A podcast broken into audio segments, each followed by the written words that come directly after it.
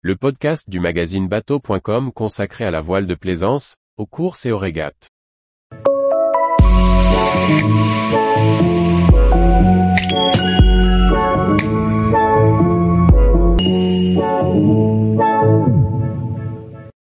Journal de la course au large, Guyadère Bermude Milras, Pro Sailing Tour, The Ocean Race. Par Chloé Tortera. Voici le résumé de l'actualité des courses et des régates de la semaine du 5 au 12 mai 2023. Au programme, des victoires, des avaries, des sélections et de nouvelles aventures.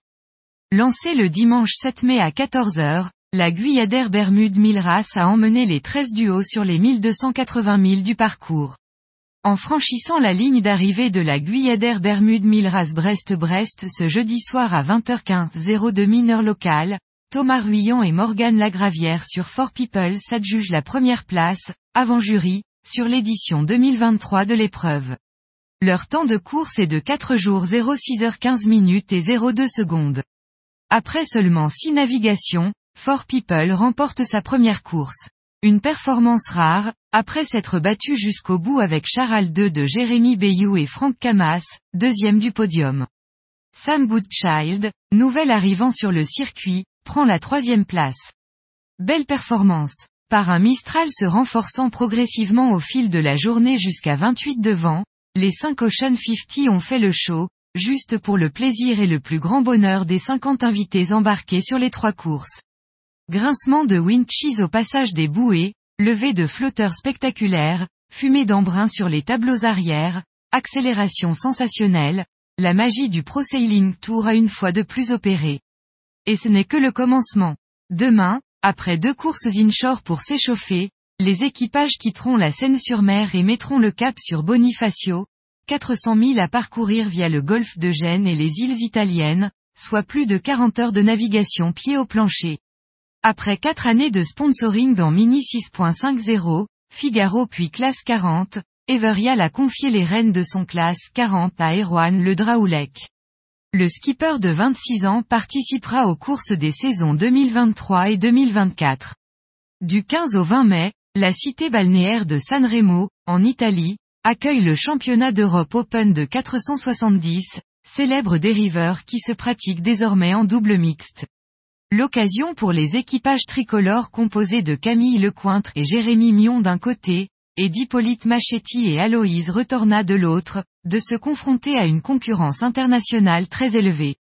À moins de 430 jours des Jeux Olympiques de 2024, près de 70 équipages issus des plus grandes nations mondiales ne manqueront pas cette occasion de s'affronter pendant 5 jours sur les eaux cristallines méditerranéennes.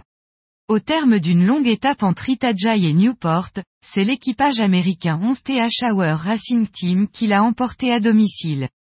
Leur temps de course est de 17 jours, 2 heures, 26 minutes et 41 secondes. Cette victoire leur permet de prendre la deuxième place du classement général derrière Holcim PRB. Les seconds sont Tim Malizia arrivé seulement 31 minutes et 41 secondes après le premier. Le 10 mai a marqué le cap des 10 jours passés en mer pour la flotte de la Transat Paprec.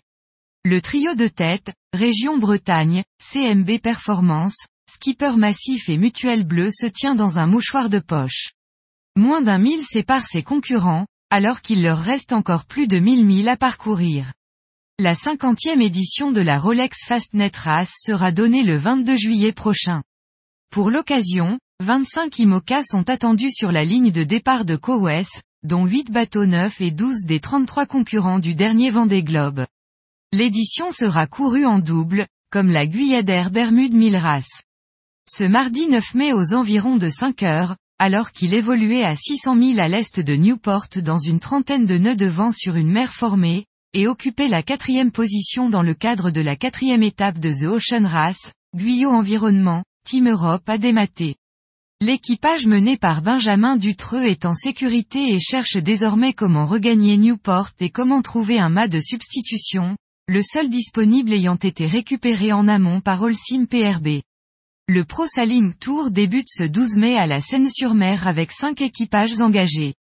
Dans l'équipage de Solidaire en peloton, Arcep, mené par Thibaut Vauchel-Camus, on retrouvera désormais le jeune Quentin Vlaminck, ancien skipper d'Arkema 4.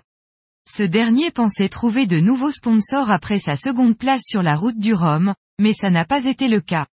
Cette proposition tombe donc à pic. La prochaine Coupe de l'América se tiendra entre le 22 août 2024 et la fin octobre de la même année.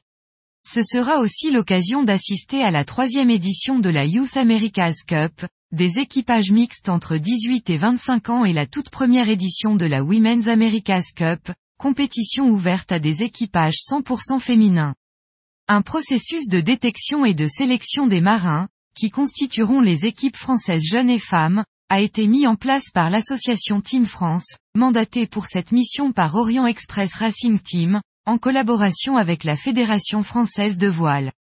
Après une phase de sélection, neuf femmes et huit jeunes ont été retenus pour la sélection finale qui révélera la liste des six navigatrices et des six jeunes qui composeront les deux équipes françaises pour la Women's et la Youth America's Cup à Barcelone en 2024. Au terme des deux dernières courses en flotte, Australiens, Néo-Zélandais et Anglais se sont qualifiés pour la grande finale qui clôture cette troisième saison de GP. Les Australiens remportent ainsi la victoire la plus importante de la saison. Ils remportent ainsi pour la troisième fois consécutive le trophée. Les Français menés par Quentin Delapierre se sont classés quatrième de cette saison 3 grâce à leur victoire sur la première course de la journée. Parti mercredi à 5h37, heure de Paris, à l'assaut du record du Tour de l'Irlande en solitaire, Tom Dolan devait boucler la boucle ce dimanche avant 7h20 pour améliorer le temps de référence sur le parcours établi en 2015 par le Belge Michel Klingent en classe 40 sur 4 jours, 1 h 53 minutes et 29 secondes. Malheureusement pour lui, un petit alveg générant de très petits airs sur la deuxième moitié du tracé est effectivement venu contrarier ses plans et contraint le marin à l'abandon du record. Tous les jours, retrouvez l'actualité nautique sur le site bateau.com. Et n'oubliez pas de laisser 5 étoiles sur votre logiciel de podcast.